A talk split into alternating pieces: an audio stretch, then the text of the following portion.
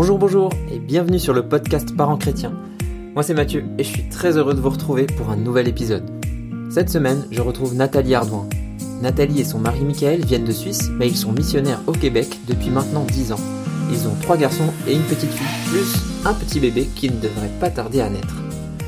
J'ai eu l'occasion de rencontrer Michael et Nathalie en 2015. Cette année-là, avec ma femme Laetitia, nous sommes partis suivre une formation de 3 mois au travail parmi les jeunes, les enfants et les familles que Nathalie et Michael organisaient avec leur équipe des fabricants de joie. Pendant ces trois mois, j'ai pu côtoyer leurs enfants et leurs familles, mais j'ai surtout pu voir comment ils alliaient vie de famille et ministère. J'ai bien conscience que ces quelques mois d'école étaient aussi une période dense dans leur vie de famille. Du coup, j'ai souhaité interroger Nathalie pour savoir comment ils arrivaient à trouver cet équilibre dans leur vie quotidienne. J'étais également intéressé de savoir comment ils vivaient la mission en famille, ce que ça leur apportait à eux en tant que parents, mais aussi à leurs enfants. De cet épisode avec Nathalie, je retire notamment plusieurs clés. D'abord, la puissance de l'exemple d'autres familles devant nous. Voir des familles s'engager dans le service, la louange ou la mission a été déterminant pour Nathalie et Michael.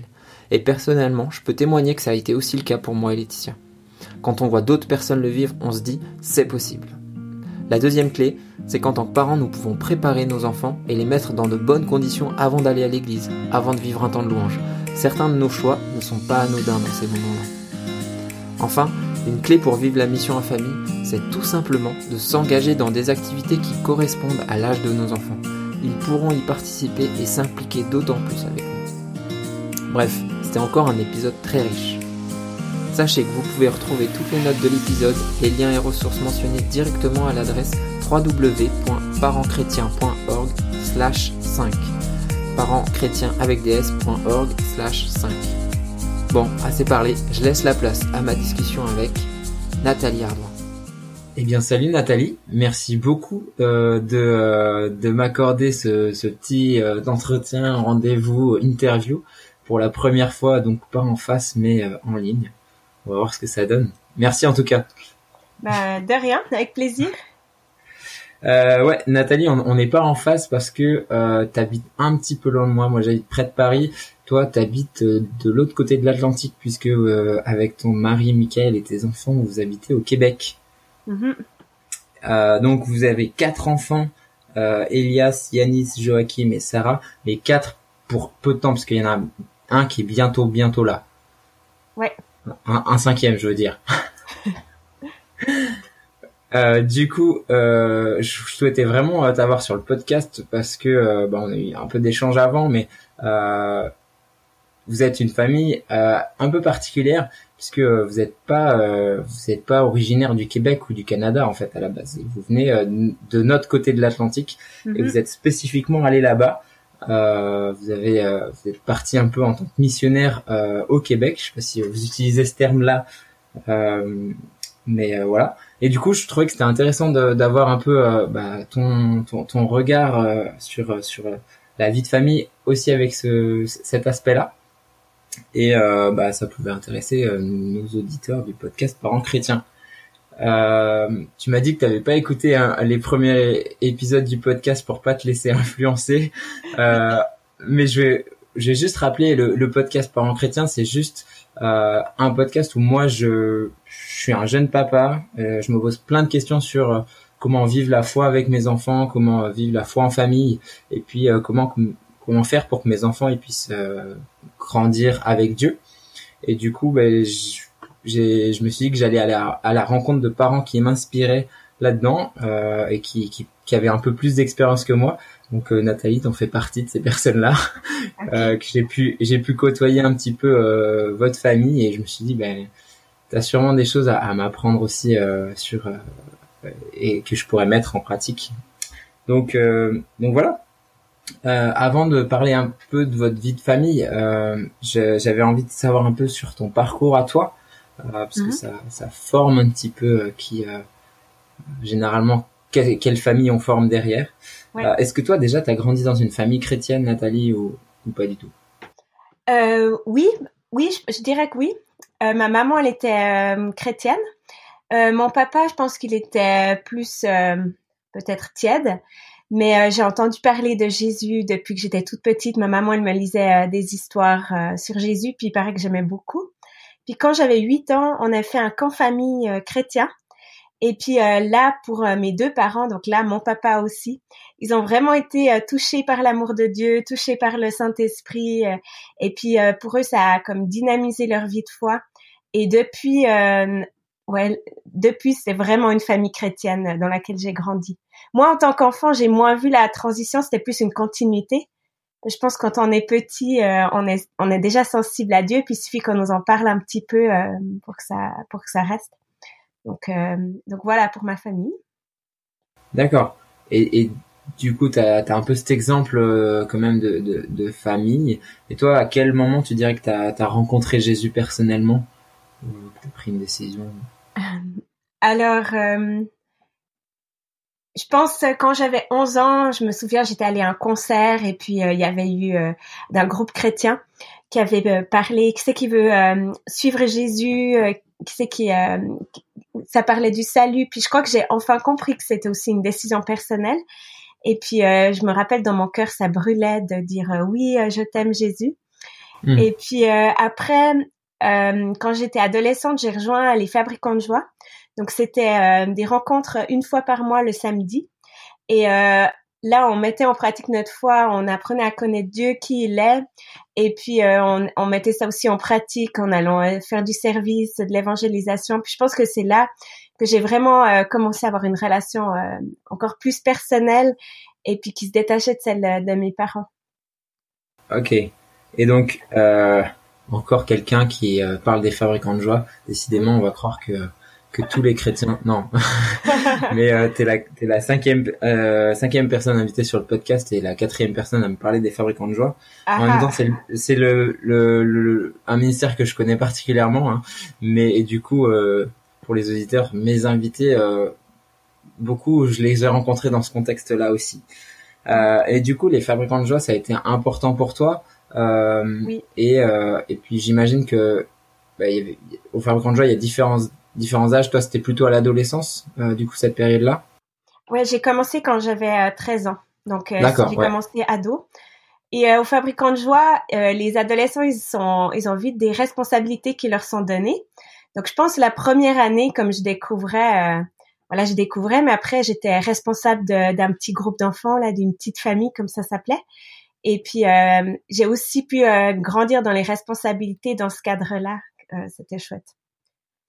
Ok. Et donc, euh, ensuite, à un moment, j'imagine, tu as rencontré Michael. Euh, Est-ce que tu peux me dire rapidement euh, bah, comment comment ça s'est passé? Et surtout à partir du moment euh, où vous avez eu euh, bah, Elias, votre premier, à quel moment vous avez réalisé un peu l'importance de transmettre la foi à vos enfants?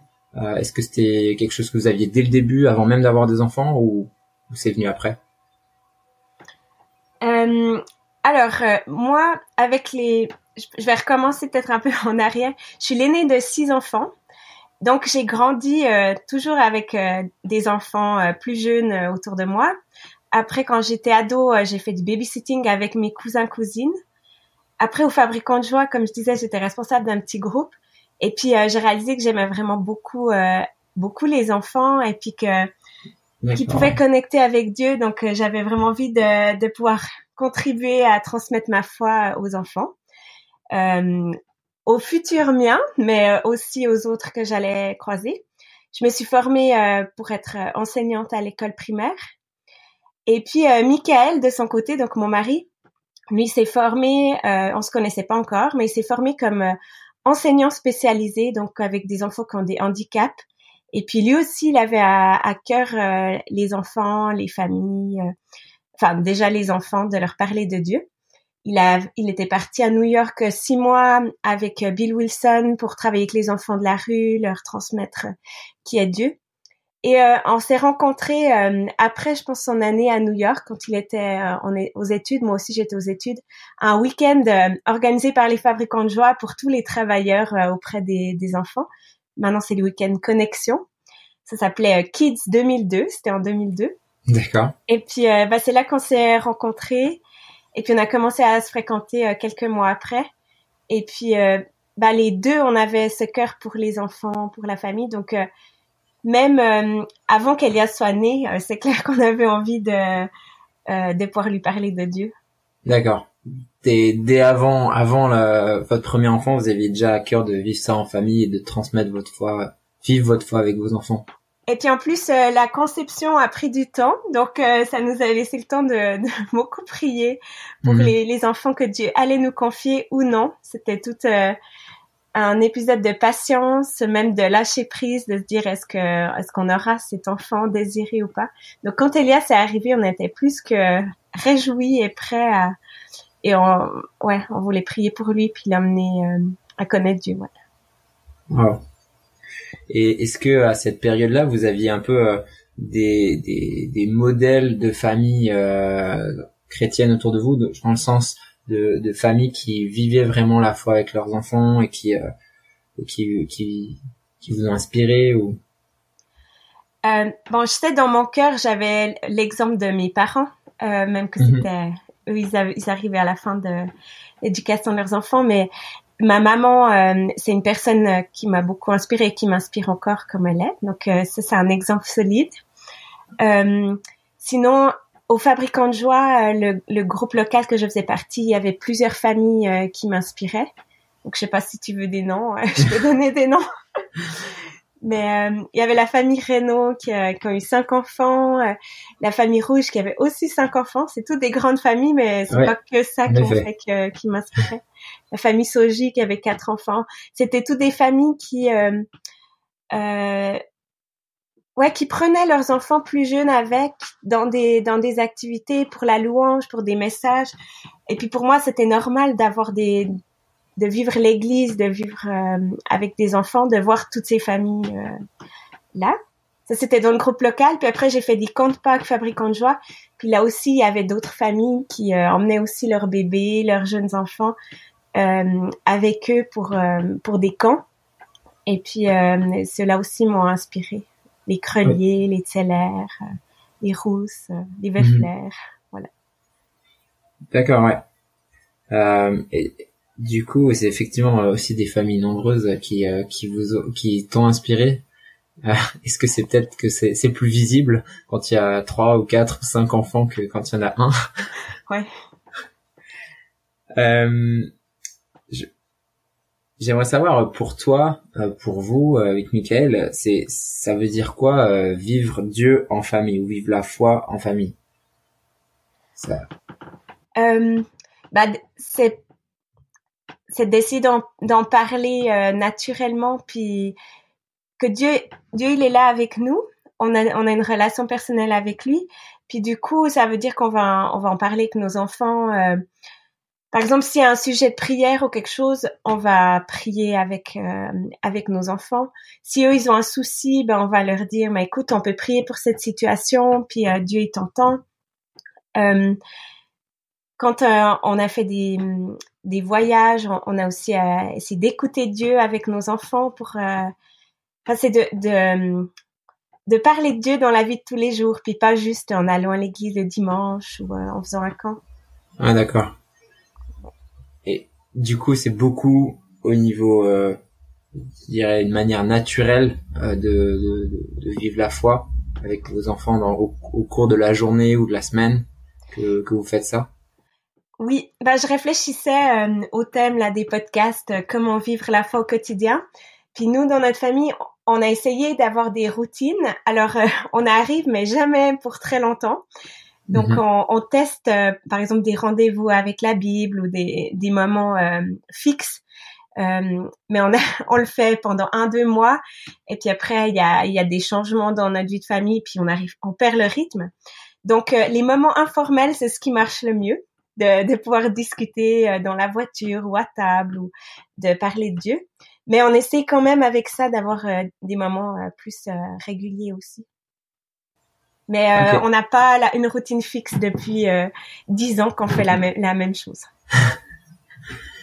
Et puis ouais, mais du coup, tu dirais, c'est de manière informelle. Du coup, est-ce que c'est des choses que vous faites plutôt en, un à un avec les enfants ou avec deux mais pas forcément avec en famille complète réunie ou c'est euh, varié C'est varié. Ben à table, on prend nos repas en famille.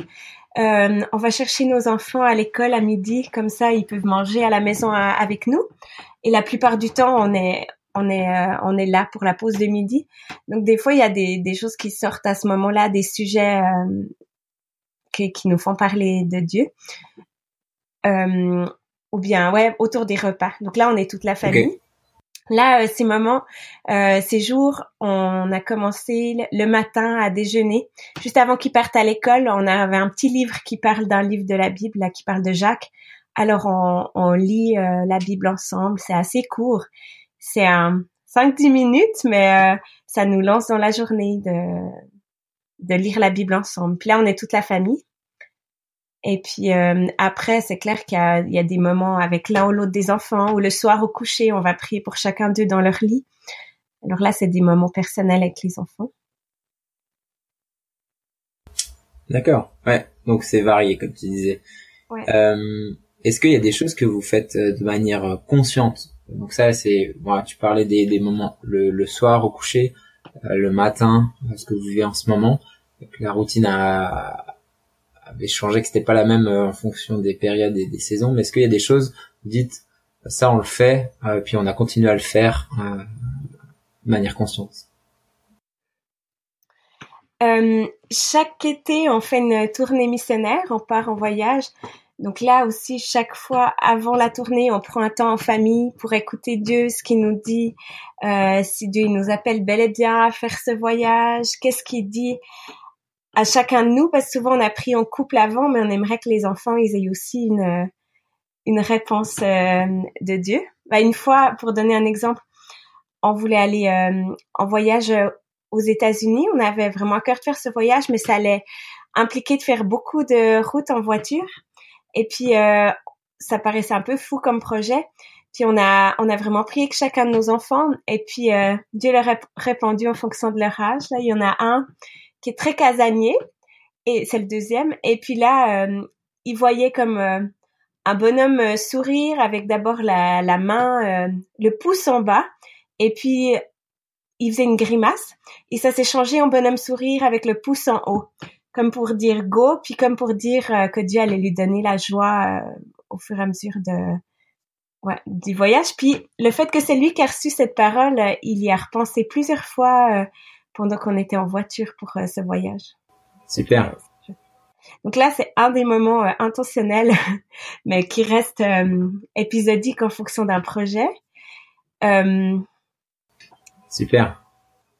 Tu parlais de l'église tout à l'heure. Est-ce que quelle place vous vous accordez à, l'église ou l'importance pour pour vos enfants Alors, en ce moment, on fréquente une communauté, on est une église où on va vraiment tous les dimanches. Et puis là aussi, euh, nous, on, a on aime vraiment louer Dieu euh, qui il est. Puis euh, on essaye aussi de on a vu que si on prépare nos enfants dans la voiture en allant à l'église, ça, ça les aide à, à se dire ok ça commence.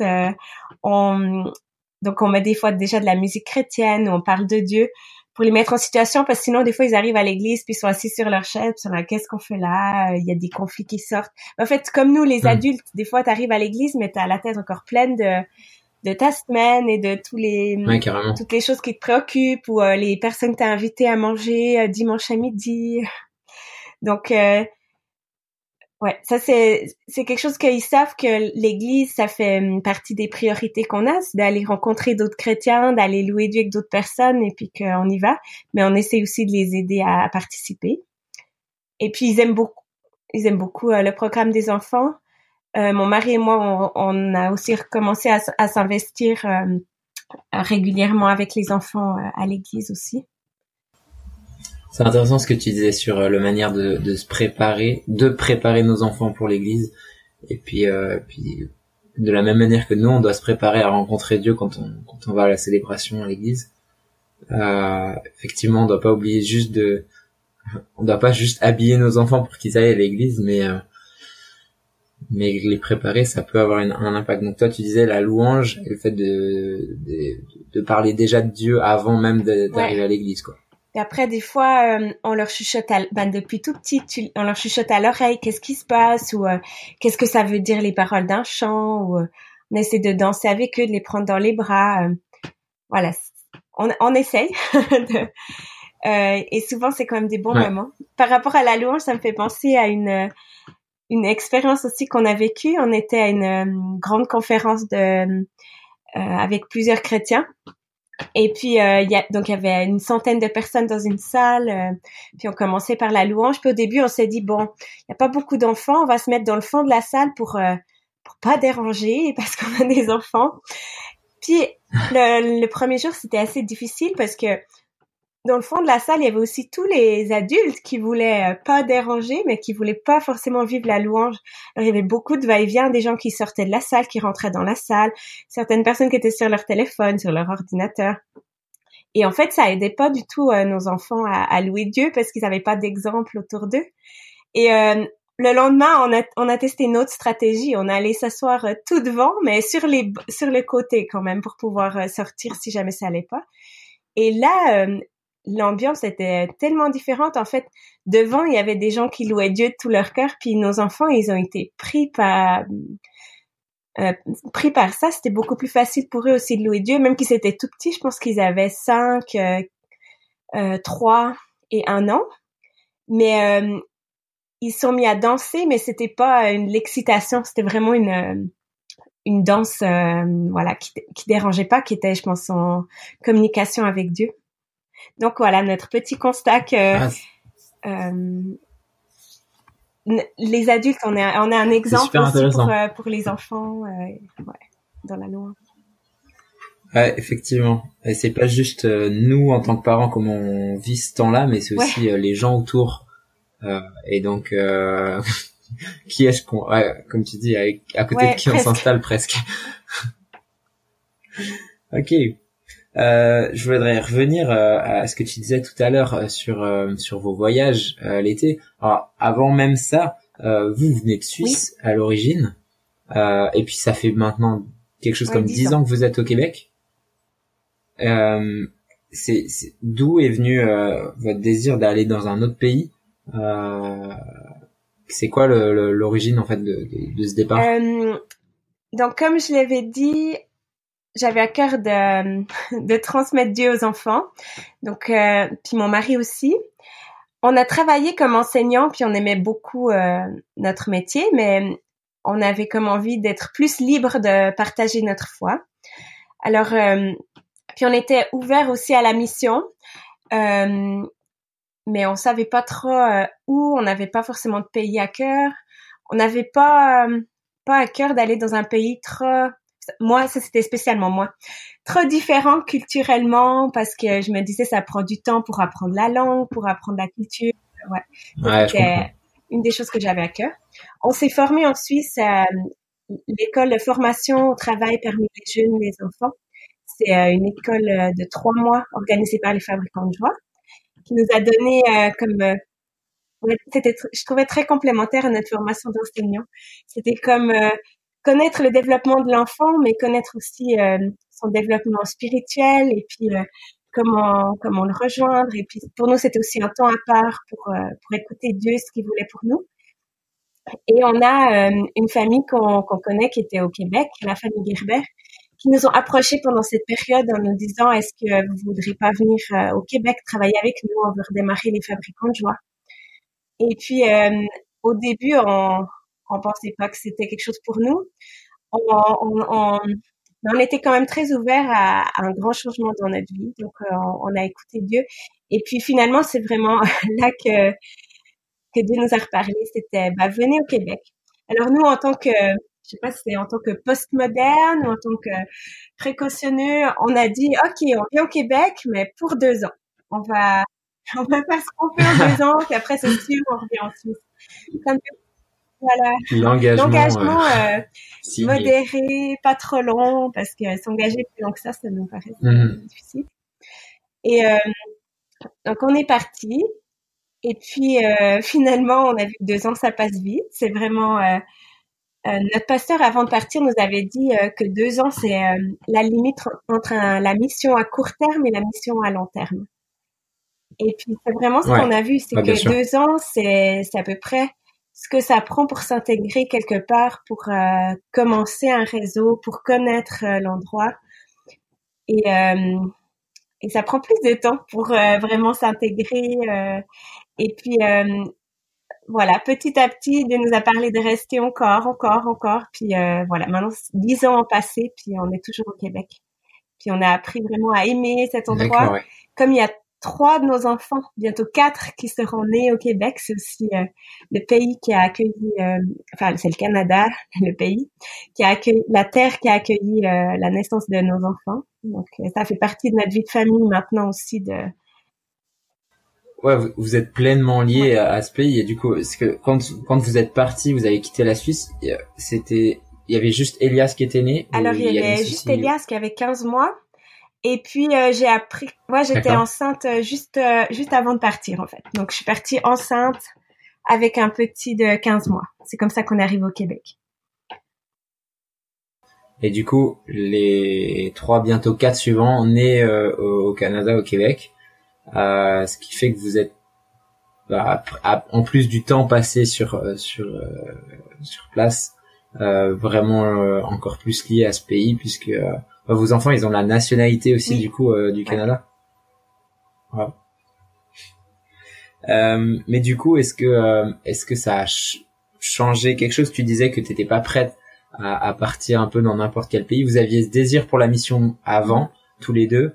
mais le fait d'avoir déjà Elias et puis et puis d'avoir un deuxième bébé en route, est-ce que ça a influencé dans votre choix de partir en mission? Ça a posé des des réticences, des questions? Euh, Non, très peu, parce qu'on avait vu devant nous plusieurs exemples de, de familles missionnaires. Alors on s'est dit, bah si, si eux ils sont partis, bah euh, on va on va pouvoir le faire aussi. Euh, après par la langue ça s'est confirmé. Euh, c'est chaque fois un défi de d'oser avoir un enfant de plus. Mais est-ce que Dieu va continuer à pourvoir? Est-ce que ça va être plus compliqué? Est-ce que je continuerai à voyager? Et puis euh, par la suite, chaque fois, Dieu a mis sur notre route d'autres familles qui ont fait ça avant nous. Et puis euh, euh, ça m'a beaucoup encouragé. Une, famille qui nous disait, mais Dieu, il pourvoit pour un, pour deux, pour trois, pour quatre. Enfin, il pourvoit pour pour toute la famille. Et c'est effectivement ce qu'on voit, que Dieu était fidèle avec nous, puis il, il, prend soin de, de toute la famille. Aussi, quand on a fait notre formation en Suisse avant de partir. On était d'autant plus conscient que euh, Dieu, il vient nous rejoindre euh, déjà quand on est enfant et puis qu'il n'a pas besoin d'être adulte pour euh, pour le connaître, pour entrer dans notre appel. Et puis on a on a tout de suite voulu tester Dieu parce qu'on a fait une une formation de trois mois au Canada à l'église Catch the Fire. C'est une formation pour leaders. On avait envie de on était curieux, on voulait euh, développer notre relation avec Dieu. Mais dans cette formation, il n'y avait pas de programme pour enfants. Et euh, il nous avait dit que ce serait peut-être un peu euh, difficile, qu'on allait manquer certaines parties de ce qui allait être vécu en allant en famille. Mais là, nous, on s'est dit, mais non, Dieu, il a quelque chose.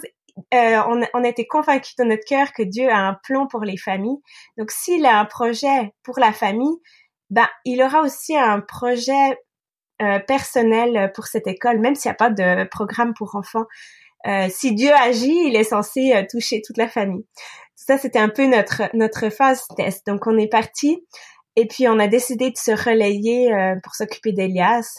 Donc, un matin, c'était ou jusqu'à la pause, c'était Michael qui s'occupait d'Elias. Depuis la pause jusqu'à midi, c'était moi. En gros, on se passait le relais. Et Ouais, comme ça, on suivait la formation, la formation les deux.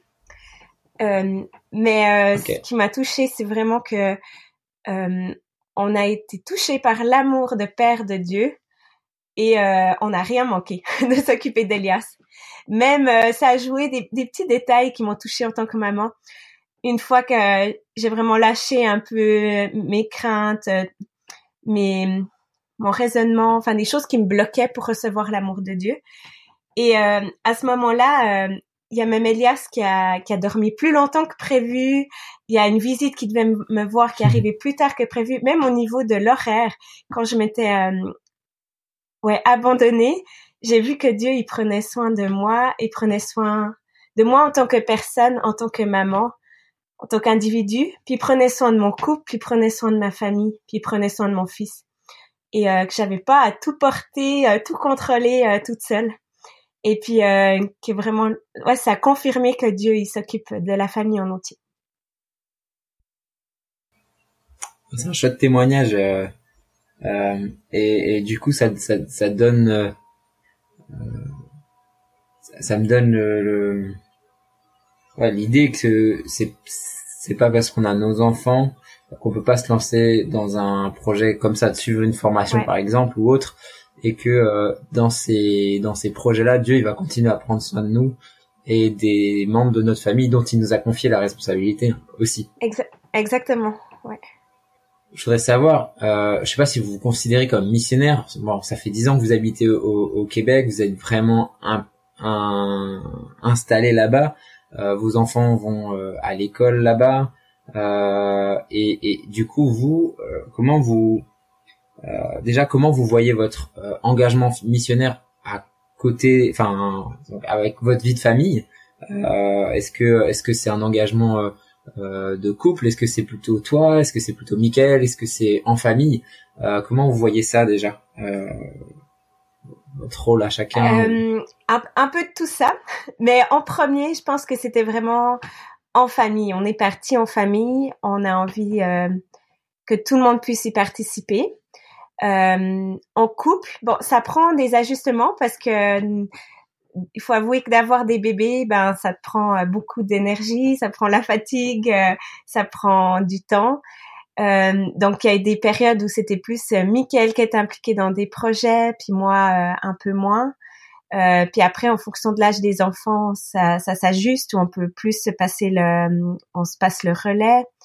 Il y a plusieurs choses qu'on fait. Comme on a à cœur de rejoindre d'autres familles et d'autres enfants, bah c'est en dehors des heures scolaires. Donc, euh, ça devient des projets euh, familiaux où on implique nos enfants euh, avec nous. On avait fait quartier libre pendant pendant quelques années. Donc, c'est un, un, programme d'évangélisation d'enfants. Et puis, c'était dans un quartier aussi avec des enfants qui vont dans la même école que, que nos enfants. Puis, ouais, voilà, nos enfants, ils ont participé à l'activité. Puis, on en parlait euh, dernièrement avec mon mari, ils ont eu aussi exercé beaucoup leur patience parce que comme c'est nous qui préparons, on devait aller plus tôt, euh, installer, euh, si ouais, installer, préparer, et puis euh, ben, ils étaient là dans, dans, dans tous ces moments-là, euh, avant, après. mais je crois que on a quand même essayé que ça soit toujours agréable pour eux. Des fois, on avait de l'aide ou un babysitter, mais la plupart du temps, euh, pas forcément. Alors, c'est plutôt nous qui avons raccourci notre temps de préparation pour pas que ce soit trop lourd euh, pour nos enfants. On essaie de simplifier des choses pour euh, pouvoir le vivre en famille. Du coup, tu disais qu'il y a beaucoup de choses qui, qui se font en dehors du temps du temps scolaire parce que votre rappel est spécifiquement plutôt auprès des, des enfants et des familles. mais du coup, c'est aussi le moment où vous êtes avec vos enfants. Donc c'est pour ça que vous le faites en famille. Est-ce qu'il y a des, il y a des, ouais. Je pense que je euh, vois ce que tu veux dire. On se garde du temps aussi juste en famille. Parce c'est important aussi. Donc euh, notre euh, les activités, on essaie d'avoir un équilibre entre activités de ministère et puis aussi des congés. Euh, pas que nos enfants ils soient à l'école toute la semaine puis qu'après tous les samedis dimanches on ait des activités. Donc, euh, donc, euh, ouais. ouais. on essaye. Euh, non, non, c'est même en ce moment, on a ralenti les activités pour pas non plus trop charger charger nos enfants. Puis même, on se rend compte que les familles en général, elles elles sont à la course. Puis c'est d'ailleurs un sujet de prière de comment les les rejoindre, les encourager dans leur vie de foi, sans rajouter quelque chose de lourd à leur horaire qui est déjà rempli. on a vu beaucoup de familles mmh. qui tu travailles à plein temps les deux, tu récupères tes enfants le soir, tu dois encore faire les achats de la semaine, le ménage et puis et puis euh, voilà voilà les semaines sont bien pleines. ouais. Donc nous on a de la chance de pouvoir ajuster notre horaire de semaine, d'avoir aussi du temps en famille la semaine, on se sent privilégié pour ça. Et euh, voilà pour euh, pour avoir des repas en famille par exemple comme on disait. Et puis les, les activités le week-end ben souvent c'est quand même seulement un des deux jours, ou bien bah, pendant l'été ça va être un camp, mais on, on, se garde aussi du temps plus relax. Et au niveau, du coup, tu disais que vous aviez un, un, un, sais pas si c'est un emploi du temps assez flexible, mais en tout cas bah, vous êtes, les enfants sont à l'école mais proches de la maison, vous êtes souvent avec eux. Euh, pour autant, est-ce que, euh, est-ce que, euh, c'est une vraie question que, que, que, je me pose personnellement. Comment, comment t'arrives à trouver l'équilibre Vous arrivez à trouver un, équilibre un peu entre ce que tu fais pour le, pour pour le ministère, pour les fabricants de joie, et euh, et puis euh, l'investissement auprès de, près de ta famille? Tu parlais de toi spécifiquement euh, des périodes où c'était plus c'était plus euh, engagé ou moins engagé en fonction de l'âge des enfants euh, comment vous avez réussi à, enfin comment vous arrivez à vous, ajuster avec Michael euh, là-dessus je dirais que c'est un défi constant de, de trouver le bon équilibre. Quand j'avais des, des bébés ou jeunes enfants ben par exemple, euh, je pense que ça a déjà été parlé là du programme Minicel ou bien de, de parler de Dieu aux 0-3 ans. Euh, alors moi j'avais à cœur de. On en a parlé avec euh, Marie-Colline. Donc moi j'avais aussi à cœur euh, de, de parler de Dieu à, mes bébés, à mes jeunes enfants. Mais là je me suis dit ah mais c'est l'occasion de rejoindre aussi d'autres familles. Donc ça fait une activité que je fais avec mes enfants, mais qui me permet de rencontrer d'autres mamans. Donc ah, même cet automne, ouais, je réalise que je regarde aussi euh, à mes enfants, euh, à l'âge de mes enfants pour les activités qu'on peut faire. Cet automne, on a le fait Tilt, c'est un programme pour les préadolescents. Puis la, chose qui nous a poussé, que c'était le moment de le faire, ben c'était aussi d'avoir euh, notre fils aîné qui avait 11 ans, donc l'âge de suivre la formation de, à la préadolescence. Donc on fait pour Elias et on ouvre, on le on le fait pour les, les enfants de la région. Et puis euh, on a on a réussi à ouais on, voilà c'est ça c'était ça un peu l'élément déclencheur.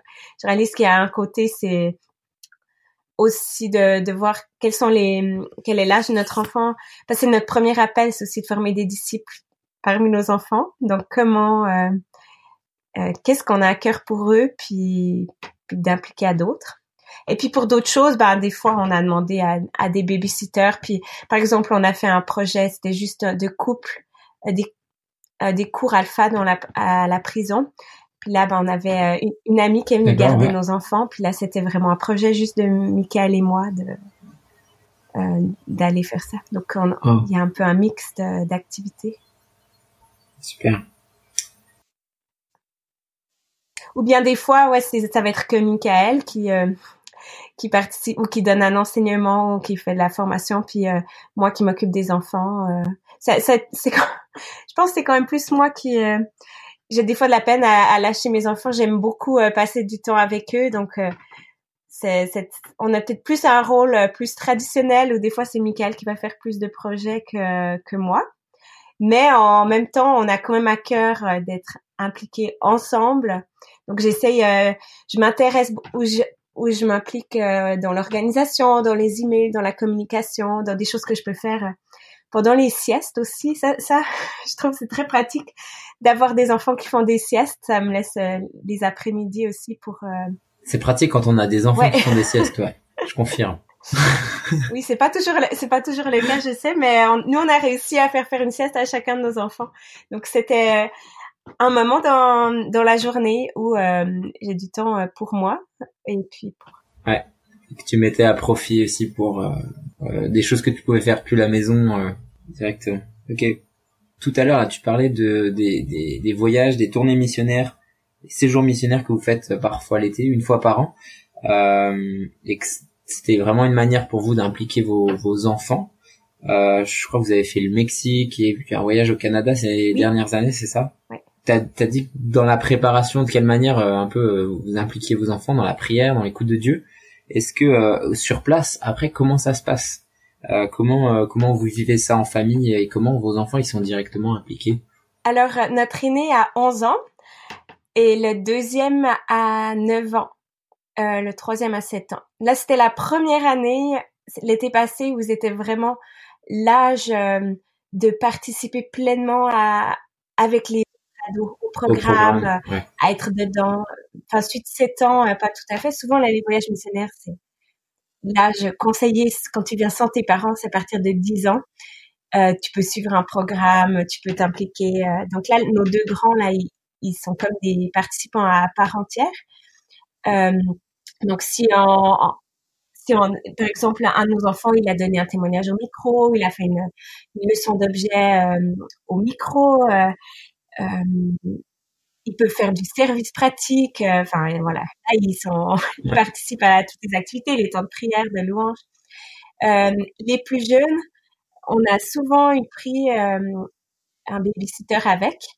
Mais euh, comme on fonctionnait, c'est plus une sorte de trio avec le babysitter. Une fois, j'ai une, une de mes sœurs, euh, une amie. Une fois, c'était une ado, des ados de l'équipe. Et pour que pour vivre un peu comme pas quelqu'un qui soit à part avec les enfants, mais vraiment quand on essaie de de ouais, de vivre toutes les activités ensemble. Puis un bébé, c'est quelqu'un qui disait un bébé, ça rassemble une équipe. Puis c'est vrai que les ados, euh, les, les, ados qui participent, les, qui viennent à la tournée, souvent, ben, ils ça les touche de voir un bébé, de voir un jeune enfant.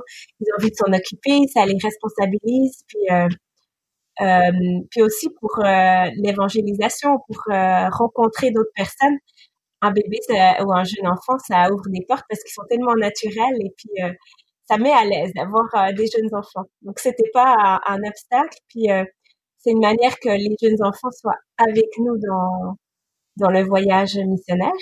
Et puis ça crée aussi des contacts avec d'autres personnes. Après il y a d'autres défis, c'est c'est les nuits parce que je peux quand même l'avouer que euh, ça m'est arrivé, je pense, chaque voyage missionnaire de me dire, mais pourquoi je suis venue avec tous mes enfants? Qu'est-ce que je fais là? Est-ce que c'était vraiment la volonté de Dieu? Euh, parce que comme on dort pas dans à la maison, euh, les enfants se réveillent ou ça peut arriver qu'il y en a qui sont malades et puis on se dit, mais qu'est-ce que j'ai fait? Mais mm. c'était, c'était chaque fois juste une ou deux journées et puis après, le bilan a été toujours positif. Donc, je voyais ça plus comme une intimidation ou, euh, ou bien simplement c'est, la normalité de la vie de famille. Et puis euh, qu'on peut qu'on peut quand même vivre euh, en voyage ailleurs. Ouais. C'est, intéressant ton, ton, témoignage. Justement, je voulais t'interroger sur déjà la cohabitation enfant en bas âge et puis et puis adolescents ou jeunes adultes dans, le groupe. Et tu vois vraiment ça comme quelque chose plutôt positif euh, à la fois pour euh, tes enfants que pour, oui, euh, pour par contre, c'est important que la famille, elle puisse avoir quand même son intimité, une chambre à part pour pour se retirer. Ouais. Euh, certains certains voyages, quand tu dors tous dans une salle de gym ou dans sur des matelas par terre, c'est moins adapté pour pour les familles. Donc c'est ce qu'on dit aux familles qui veulent venir avec nous en tournée. On, on, vérifie d'abord qu'il y ait des des logements qui soient adaptés euh, ouais, d'avoir juste un, minimum euh, d'intimité pour euh, mm. pour que les enfants puissent se reposer. Ou... Mais souvent on a logé dans des églises et puis euh, euh, des fois notre famille on dormait dans la garderie, donc au milieu des jouets. Pour nos enfants là, c'était les meilleurs souvenirs de voyage. C'était on a dormi dans la garderie, il y avait plein de jouets. Et puis on a vu aussi la grâce quand Dieu nous appelle quelque part. Par exemple, on a fait une fois euh, six jours de voiture euh, en roulant euh, à peu près 1000 900 700 km par jour, enfin en passant 8 heures par jour dans la voiture. bon, c'est aux États-Unis, c'est pas la même chose qu'en Europe, ça, ça, ça roule plus, plus calmement, enfin ça passe plus vite qu'en Europe. C'est moins stressant pour les conducteurs et les passagers, mais ouais, bah, on roule à 100 km heure. Et puis les autoroutes sont tellement larges que tu vois pas les véhicules en sens inverse. Et sont la route en sens inverse est comme éloignée donc t'es pas distrait par euh, sans cesse des voitures qui te croisent. Enfin la, la conduite est différente c'est plus agréable.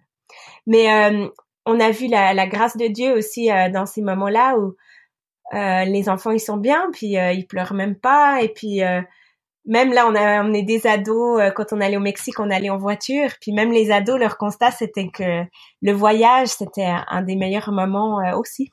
de passer des temps où tu peux discuter les uns avec les autres, partager. On s'arrêtait à des endroits aussi. ouais. Du coup, vous avez fait Québec-Mexique en voiture avec des jeunes enfants, des ados. Ouais, ouais. Waouh. euh, c'était un, au tout début, euh, quand on parlait de ces, voyages, tu disais que les euh, que là, les, le, votre dernier voyage, les, les, trois plus grands avaient vraiment, en tout cas les deux plus grands avaient vraiment participé au programme. Est-ce que euh, comment vous trouvez un peu l'équilibre? J'ai deux questions un peu là-dedans. C'est est-ce que bah, les deux grands, Elias et Yanis, ils étaient pleinement euh, membres de l'équipe et du coup ils étaient entre guillemets soumis au même programme, aux mêmes horaires, etc.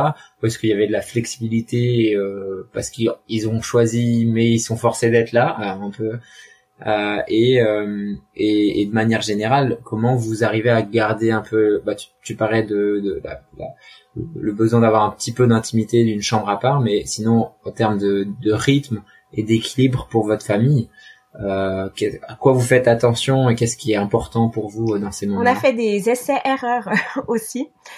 Euh, une des choses à, à faire attention, c'est quand même euh, la fatigue et puis respecter les besoins de sommeil des enfants. Et un été, j'avais, je trouvais que mes plus jeunes, les deux plus jeunes, ils, ils géraient bien les soirées, ils avaient du plaisir. Donc, on avait fait euh, certains repas qui finissaient tard ou euh, certaines sorties le soir, puis je les avais emmenés parce que j'avais l'impression que ça allait bien. Sauf qu'au bout d'une semaine à ce rythme-là, euh, ils ont explosé les deux. Et je me suis dit que voilà, il faut quand même respecter ouais leur rythme. les plus jeunes ont besoin de plus dormir, de plus de calme. Donc souvent ça pour euh, pour aider à respecter ça, ça prend quelqu'un qui qui reste le soir avec eux ou qui reste les siestes euh, dans dans le logement. Donc les plus jeunes, ils manquent certaines activités et euh, là c'était à, à, nous de de discerner quelles activités on allait on allait manquer. et soit c'est un des parents qui reste avec l'enfant ou bien un autre adulte de l'équipe qui est disponible de rester avec eux mais ça a pris des essais-erreurs pour savoir qu'est-ce qu'on peut. Moi, des fois, j'aurais le tempérament de vouloir tout faire, puis euh, là, j'ai appris que non, c'est mieux de. C'est important de se retirer, de se reposer, d'avoir des petits moments en famille. Euh, on, ouais, on, bah, par exemple, des fois d'être tous dans la même voiture pour se retrouver un peu, savoir comment vont nos enfants, ou euh, de, de manquer une activité pour euh, passer un moment en famille. Ça, ça on l'a fait aussi euh, pour respecter euh, ce besoin d'être en famille. Mais là maintenant, celui qui a 11 ans, il veut il veut être avec les ados, donc on le lâche aussi, puis on se dit, c'est, enfin on le lâche, dans le sens on le libère, que c'est correct qu'il puisse profiter même d'être avec des plus grands que lui, mais il apprend aussi euh, euh, comme ça, découvre ses dons. Il, il a pris sa place aussi pour nous. Ça nous fait plaisir de le voir prendre sa place euh, dans un groupe, donner son avis. Euh. Ouais, donc de respecter euh, l'âge des, des, enfants. On le fait en famille, mais on le fait. C'est comme euh, on a souvent eu des images de de chaînes où on se donne les mains. Comme une, faire une ronde là, toute l'équipe de la tournée. Et il y a tout le monde qui est là-dedans. C'est pas juste la ronde de notre famille puis la ronde de l'équipe, c'est deux rondes différentes. Mais vraiment une ronde où on est on est tous euh, tous partie présente, on fait tous partie euh, de l'équipe. Et puis euh, même si on choisit de pas faire une activité parce qu'elle est c'est trop tard le soir, par exemple d'aller faire un spectacle le soir, ça va être pas adapté pour les petits, mais on participe de cœur quand même. Euh, bah, ça implique, oui, je dirais que des fois, euh, ça implique un renoncement de. Mais en tant que maman, c'est ça. Des fois, tu, tu renonces à des choses que tu aurais envie de faire, mais tu sais que c'est le mieux pour tes enfants. Je sais pas si j'ai répondu à ta question. Euh... Ouais, oui, oui, bien, bien sûr. Euh, c'est un peu, euh, tu, tu, tu préserves un, un, cadre, un équilibre pour que sur la durée, comme tu disais, euh, ils puissent bien vivre euh, les activités auxquelles, auxquelles ils, ils, peuvent assister ou ils peuvent mhm. participer. Ok. J'aimerais aborder rapidement un peu les, les les défis euh, que que qu'on peut rencontrer en tant que famille. Vous, vivez dans un pays, euh, dans un autre pays. Alors maintenant, ça fait plusieurs années que vous y êtes, donc j'imagine que vous y êtes habitué. Euh, mais mais c'est pas anodin quand même de vivre dans un pays différent de celui dans lequel on a grandi et encore plus quand c'est à l'autre bout du monde. C'est quoi les, les, les, défis en particulier à, ce niveau-là? Euh, En tant que famille, ben, c'est de ne pas avoir de famille élargie autour de nous au début. Euh, les grands-parents manquent. Moi, avec mon contexte familial euh, dans lequel j'ai grandi, mes grands-parents paternels, ils habitaient la même maison parce qu'on habitait dans une ferme. Et puis mes grands-parents maternels, je les voyais une fois par semaine. Alors là, d'être partie au Québec, ben je réalisais que je ah mes enfants des, des complètement différents, que j'allais avoir une vie de famille totalement différente que comme j'ai vécu. Après, ce que ce que j'ai vu, c'est que avec les grands-parents de sang, donc avec mes parents, les parents de mon mari, euh, grâce à Skype, la technologie, on peut vraiment rester en contact. Et puis, on a la chance de pouvoir euh, venir régulièrement en Suisse. Puis, eux, ils ont pu venir nous visiter. Et puis, euh, donc, c'est des temps qui vont être plus intenses parce qu'on va carrément dormir chez eux quand on va en Suisse. Ils vont dormir chez nous quand ils viennent. Donc, au lieu d'avoir des visites d'un après-midi, tu vas voir tes grands-parents, bah là, c'est plusieurs jours à la suite. Donc là, on reçoit. Mais aussi, quelque chose que ça m'a interpellée, c'est la famille de Dieu. Euh, ça a pris une autre dimension d'être partie euh, à l'étranger. Euh, on a une famille au Québec et d'avoir été dans une église, bah, tout de suite on a connecté avec d'autres chrétiens et il y a comme un lien qui se crée quand même assez assez rapidement. Puis j'ai vu que Dieu il pourvoit aussi à des relations familiales qui remplacent pas les, les vrais grands-parents, les vrais oncles et tantes, mais euh, qui sont complémentaires. Et puis, ça fait que nos enfants, ils ont grandi entourés de d'autres chrétiens qui prennent soin d'eux. Euh, comme des amis, c'est un peu comme des tantes. Elles, même elles ont plaisir à faire des activités avec nos enfants. Ils les ont invités à dormir. Mais ça a pris du temps euh, quand même. Mais je vois que Dieu est pourvoit aux relations familiales euh, au travers de la famille de Dieu. Et puis c'est un thème qui, qui, nous, qui nous parle beaucoup, que les familles, qu'on puisse s'ouvrir euh, aux célibataires ou qu'on puisse s'ouvrir euh, à toutes les générations. Et puis parce qu'on a beaucoup à s'apporter euh, les uns les autres. Voilà. Même si on n'a pas de lien de sang. D'accord. Et c'est tu, tu, parlais de l'Église, c'est beaucoup dans ce contexte-là, ou est-ce que c'est ça vient aussi de votre part d'ouvrir votre maison, ou est-ce que euh, est-ce que vous avez une stratégie là-dessus ou c'est plus beaucoup euh, relationnel et puis euh, vous avez en tant que parent des affinités avec euh, telle personne? Alors il y a nos collègues de travail avec Jeunesse en Mission, parce que des personnes qui sont venues aussi travailler.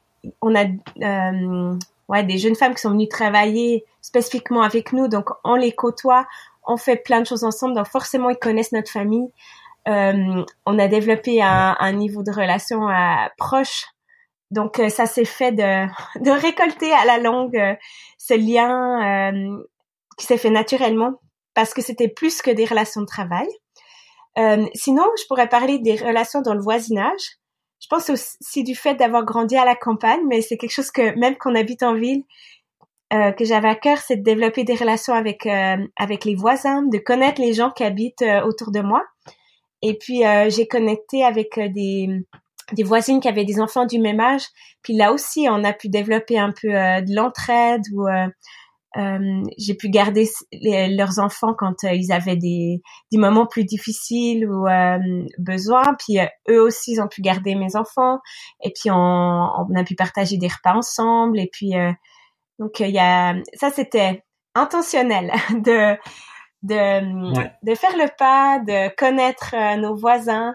Et puis avec certains, euh, tout de suite, ça a répondu, euh, ils avaient aussi ce désir et c'était facile. Puis ben, c'est vrai que d'autres personnes, ben, voilà, ça reste juste des voisins qu'on se dit bonjour, au revoir, puis c'est tout. Puis d'autres, ça allait plus loin. Et puis l'église, ça, ça prend aussi du temps, ça prend de faire des activités avec certaines personnes ou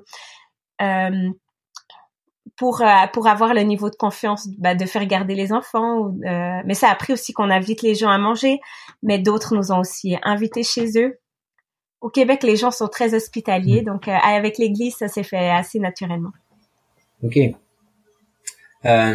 Est-ce que tu aurais un un de tes plus grands défis en tant que parent que tu tu, tu serais d'accord de partager? Puis juste me dire comment tu comment tu l'as géré et qu'est-ce que dans, dans une difficulté, dans un défi, qu'est-ce qui, qu'est-ce qui a été euh, pour toi une, une solution?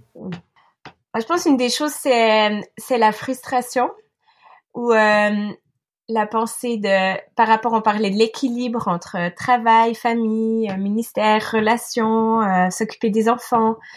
Euh, en tant que maman, des fois l'impression de d'être trop à la maison avec mes enfants ou de pas être assez à la maison avec mes enfants ou de d'être trop fatiguée ou d'être puis ça en fait ça va beaucoup avec la ouais la frustration. Je pense que c'est le, le mot que j'ai dit. Et euh, de découvrir la reconnaissance la gratitude de remercier Dieu pour euh, ce que j'ai d'accepter euh, les les saisons les journées de faire ce que je peux faire pour changer les choses, mais de cultiver la joie, euh, ouais, de, passer du temps avec Dieu. Enfin, de dans ma relation personnelle avec Dieu, ça m'aide après dans pour avoir de la joie euh, d'être en tant que maman euh, ou au travail ou euh, dans les différentes choses que je fais. D'accord. Et concrètement, ça se manifeste comment? Comment tu fais ça? Mais j'ai commencé euh, comme un journal de gratitude aussi, à noter. Euh, J'avais déjà entendu d'autres personnes qui le faisaient, et là euh, j'ai noté chaque jour la, par exemple d'aller d'aller me promener au parc avec les enfants. Finalement, ah oui, c'était un beau moment de la journée, ben je le note. Ou un sourire de noter, de noter en fait dans un cahier les, les perles qui m'arrivent dans les journées. Puis en fait, euh, des fois, euh, c'est des perles toutes simples d'une vie de maman.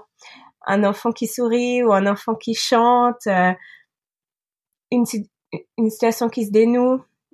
Donc de, de noter, ça c'est, je pense c'est c'est quelque chose, ouais, voilà une une des pistes que j'ai fait.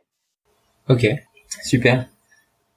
Du coup, j'ai trois dernières questions, euh, Nathalie. Euh, c'est trois petites questions que j'aime bien poser à chacun de mes invités. Donc c'est bien, t'as pas écouté les premières euh, premières euh, interviews, du coup tu sais pas mes questions.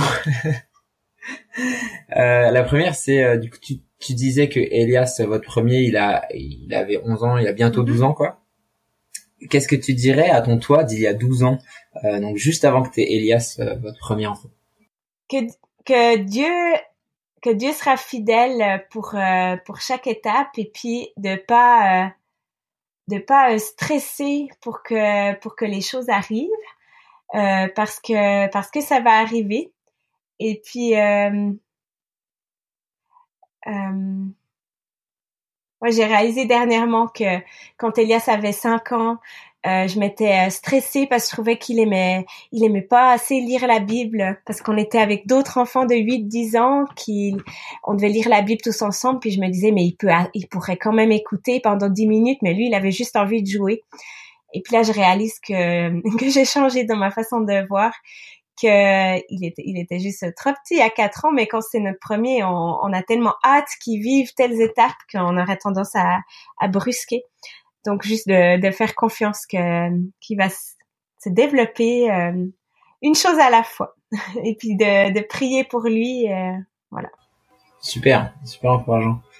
Euh, est-ce que euh, est-ce qu'il y a un livre ou une ressource que tu me recommanderais euh, de lire en tant que parent ou de une ressource avec laquelle je devrais connecter ou alors une ressource pour les enfants que tu voudrais partager?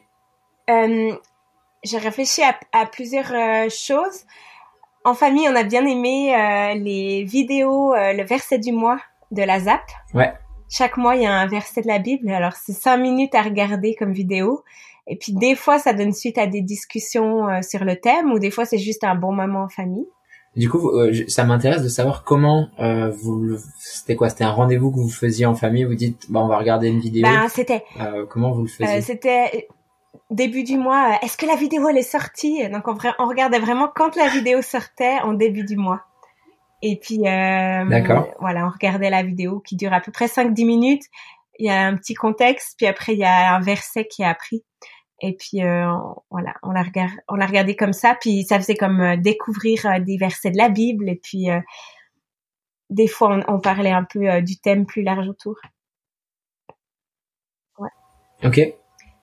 Et puis sinon comme comme ressources, bon, je reparle encore des fabricants de joie, mais les fabricants de joie aux éditions Jeunesse en Mission, ils ont traduit et ils ont produit euh, beaucoup d'ouvrages que je trouve euh, inspirants pour euh, faire des disciples avec nos enfants dans la vie quotidienne.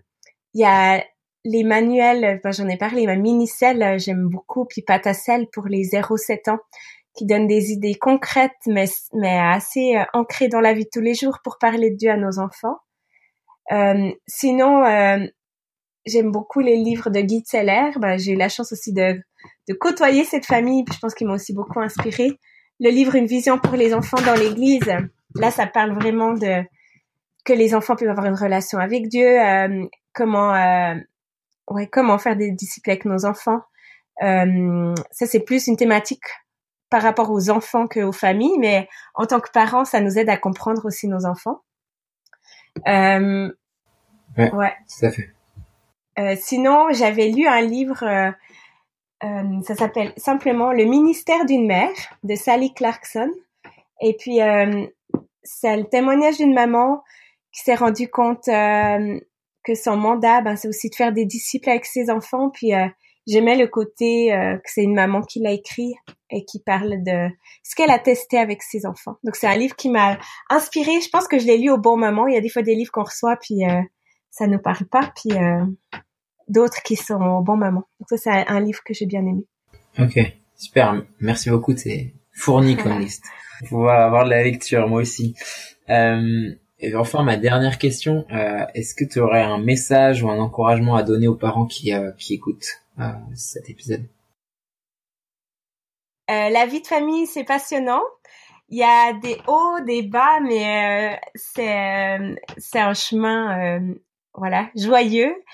Et euh, quand on le vit avec Dieu, ça rajoute encore euh, plus euh, une, profondeur dans la relation qu'on a avec nos enfants. On peut recevoir, c'est la source de patience, d'encouragement. Dieu peut nous inspirer aussi dans de comment faire, comment comment aider nos enfants. Là, je pense à des défis qu'ils rencontrent à l'école où Dieu avait pourvu quand j'ai prié pour mes enfants.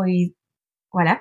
Donc, euh, lâchez pas, continuez à, à chercher. Puis c'est en cherchant qu'on trouve. Et puis il y a des saisons dans la vie de famille. Donc, euh, donc voilà, s'il y a une saison qui est plus creuse ou qui est plus motivante, ben il y aura d'autres saisons après. Et puis euh, c'est euh, c'est important d'être en contact avec d'autres familles puis de s'encourager les uns les autres parce qu'on en a besoin. Super.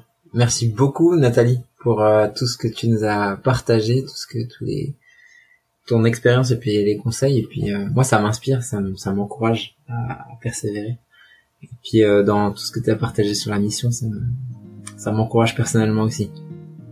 merci beaucoup. Merci Mathieu. Et voilà. J'aimerais profiter de ce message de conclusion pour vraiment vous dire merci de me suivre dans ces discussions avec les parents chrétiens. Merci aussi de faire connaître le podcast autour de vous. Vous le savez, le bouche à oreille, c'est vraiment ce qu'il y a de mieux pour ça. Si vous ne l'avez pas encore fait, je vous invite à vous abonner pour ne rater aucun épisode du podcast Parents Chrétiens. Vous pouvez retrouver tous les épisodes directement sur iTunes, Google Podcast ou même Spotify et YouTube. Donc directement dans votre application, vous cliquez sur S'abonner. Ou encore mieux, vous pouvez vous abonner à la newsletter Parents Chrétiens sur le site www.parentschrétiens.org et recevoir chaque nouvel épisode par email. D'ailleurs, je vous rappelle que vous pouvez retrouver toutes les notes de l'épisode, les livres et ressources dont Nathalie a parlé directement sur le site www.parentschrétiens.org slash 5 parentschrétiens.org slash 5 N'hésitez d'ailleurs pas à me faire vos retours, remarques et commentaires sur le podcast directement sur cette page ou bien sur les réseaux sociaux. Vos avis sont vraiment précieux pour moi. Allez, je vous laisse, à bientôt